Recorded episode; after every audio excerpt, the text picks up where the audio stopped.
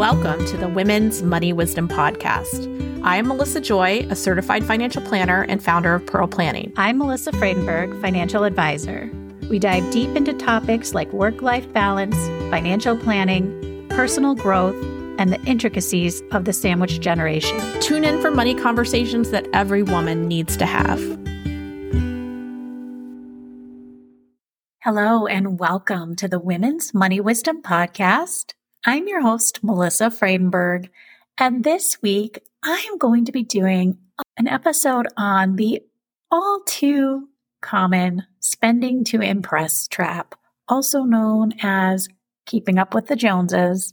And what sort of inspired this podcast episode was an article Melissa Joy sent to me. Uh, we are both Taylor Swift fans. I personally have been sucked into this Taylor Swift, Travis Kelce relationship and all that comes with it in social media and in the news. One of the things recently they've been talking about is Travis Kelce has been a big spender lately, starting with, you know, renting out entire restaurants for parties, buying new vehicles. And the latest is that he bought a new house. So I thought it would be interesting to kind of relate what's going on in their dynamics of their relationship and spending and sort of speculate, because of course we don't know. I am not personal friends with either of them. And, you know, no one knows what's going on inside their head. But looking at this and kind of taking out some financial planning uh, rules of thumb, as well as some ways to kind of keep your desire to compete or compare yourself to others when it comes to material items and spending and share a few tips on how to control that. So it's very real. It's something that I personally struggle with sometimes. I definitely get sucked into, you know, the spending trap, if you will. So uh, it's definitely something that I can relate to, and I thought maybe our audience could as well.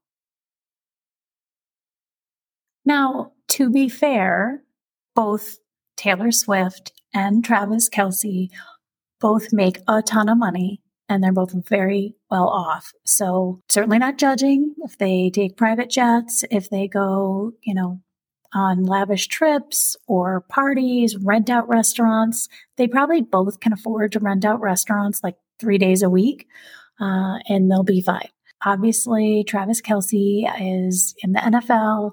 He's one of the best tight ends in the history of the NFL. Recently, he signed a five-year contract worth 46,842 with a $10 million signing bonus. His salary alone for 2023 is estimated to be 11,250.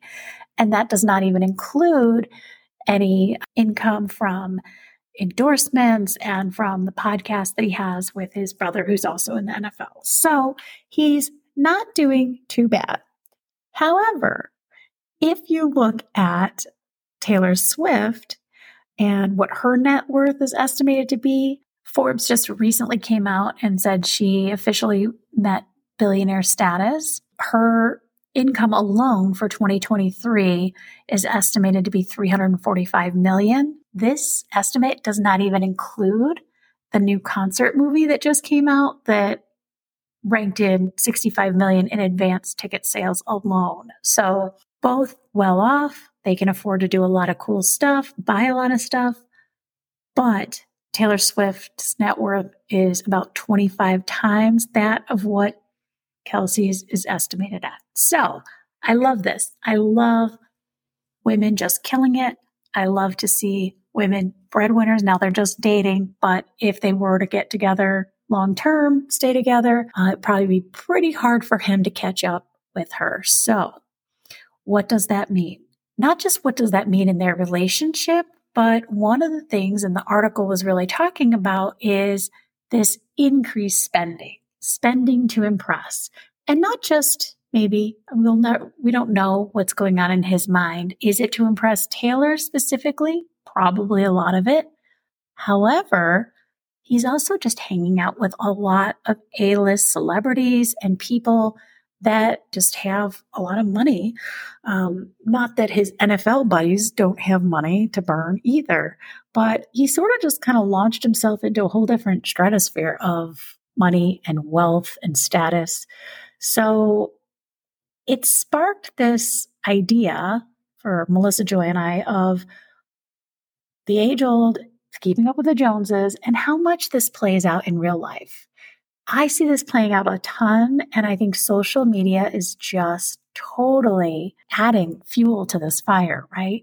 So, one of the things that I find my algorithm suggested reels for me is watching people just living their daily lives, right? Like waking up in the morning and making breakfast or making coffee. But I see these like luxurious homes and apartments in New York City with views of, you know, Central Park and these people are just like getting up and they're making like the fanciest breakfast and coffee. They don't appear to be like going to work anywhere.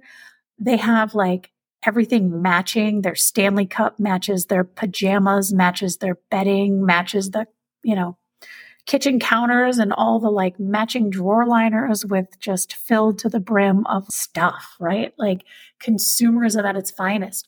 And a lot of these have, oh, do you like what you see? Like check the links in the bio. So it's just kind of making it so easy to get sucked into what other people have. And then, oh, by the way, here's a link if you want to buy this too people have always sort of fallen into that trap. And I see it, you know, in my circle of friends too. If somebody buys a new house in a friend group, people will kind of follow suit and, or a new car or just a new anything, jewelry, an outfit.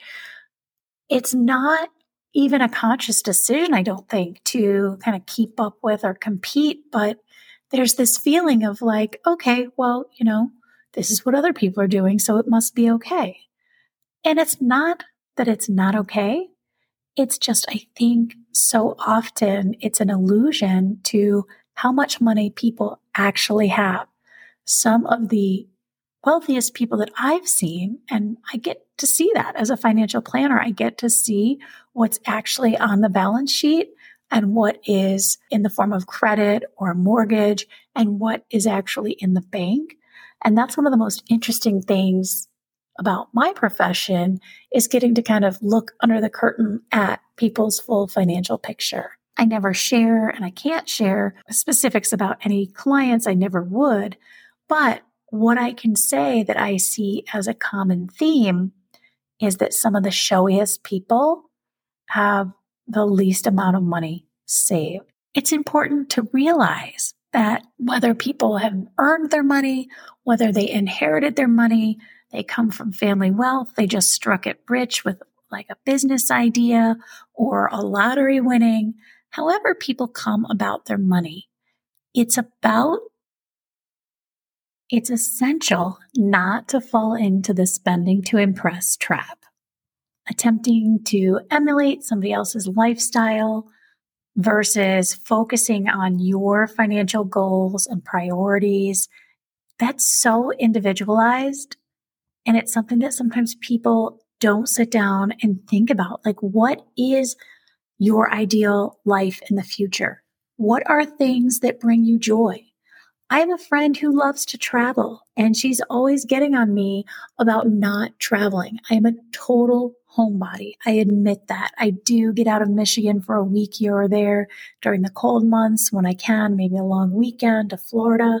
But I would rather spend more money on my home than have more money to travel. Other people are the complete opposite. They would live in a tiny home or, you know, an apartment somewhere and just any chance they get, pack up their suitcase and go exploring. It's completely individualized. So what one person spends on vacation per year versus what somebody pays on their mortgage every month to compare yourself to others, but to really focus on what it is that brings you happiness. And for some people, happiness is just having money in the bank and not having debt. There are people who they don't care what their mortgage rate is. They want to pay that mortgage down as quick as possible because not having that debt helps them sleep at night. So relating this whole thing back to financial planning and what it involves is it's so highly individualized. It is, of course, about numbers. We put figures into our financial planning software to come out with probabilities of success. But at the end of the day, there is a level of what helps you sleep at night, what keeps you awake at night when it comes to your finances, what makes you happy as far as how you would spend your money that you've saved. Those things cannot be figured out through comparison. So I think that's really the key when it comes to not falling into that trap is really focusing on your individualized likes and desires and goals. And if you're in a relationship, then that combined, and sometimes it is really a compromise over what brings you happiness and what you see your future like and what your spouse sees their future like so that you can get on the same page. But again, really bringing that internal and focusing on that versus the external of what others are doing, whether it's in your group of friends or on social media or celebrities like Travis and Taylor. So that would be tip number one to avoid that trap. Another thing, which I know we've had a few podcast episodes sort of focusing on lately, is gratitude. So I see it with my teenagers. I think it's pretty typical for teenagers to focus on what other people have that they don't. Learning from that behavior, because it seems so ridiculous to parents. Like, hear your teenager talking about, oh, well, they have like the PS5 and I only have the Xbox and the graphics are better. And you're like, whoa, whoa, whoa, whoa, whoa. What's the first thing you say to them? You focus on what you have.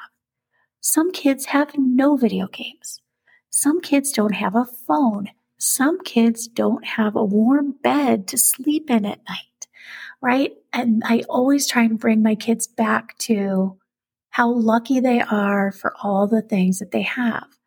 But I also have to remind myself of that because after watching 22 reels on people that have more stuff, whether it's the latest makeup or designer clothing or Chanel bags or whatever it is that I've just been like mindlessly mulling over in my scrolling at night. These are the things that bring us back to what's important to us and being grateful and really practicing gratitude for the things that you have. And lastly, if it's getting to you and you really can't kind of bring it back to what you have and what your goals are, cut it out. Cut it out of your life, whether it's a person who's super, super braggy and flashy with their money and their wealth, a certain social media outlet that just brings you down and you feel less than every time you're on it. Cut it out for a period of time until you're not feeling that way. And I know that sounds harsh, but there are people out there that are toppers or like the Seinfeld episode. It's the best, Jerry, the best of everything, right? So the latest and greatest that can be toxic in a friendship, you know, especially if it's not a close friendship or something where you you get something out of it. If it's just constantly feeling bad about yourself when you're around that person, maybe you need to take a little break from it. If, like Travis and Taylor, you have enough money to be spending on these things, whether it's renting out an entire restaurant or buying a brand new car, by all means, do it. But if you take a good hard look at what you have coming in, I want you to be honest with yourself and make sure that you are putting enough away for the future. So whether that's a future purchase like a home or whether that is your kids' college education or your retirement and future lifestyle needs. Be honest with yourself. Are you maxing out your 401k? Are you contributing to an IRA? Are you putting money in a taxable account? Do you have an emergency savings? All these things that we look at in financial planning. If you have all of those and still have money on top of it, and you want to take a trip, buy the shoes, buy the purse, and it brings you joy, by all means do it. But make sure all your needs, both current and future, are taken care of. And if you need some help, please reach out. There is no shame in asking for a little help on getting organized in your finances. And this is a great time of year to do it before that holiday shopping kicks in and also ahead of the new year. Start fresh, start planning now. It's a great time. If you are interested in finishing off the year strong, this week, our year end planning webinar with Melissa Joy, and I am going to link the registration for that in the show notes below. If you cannot attend live but would like a replay, register and we will send you the replay as soon as it's available. It will also be available on our website, pearlplan.com. So do um, check it out and give us a follow on social media so you don't miss future events. Thanks for listening, and I hope you're having a great day.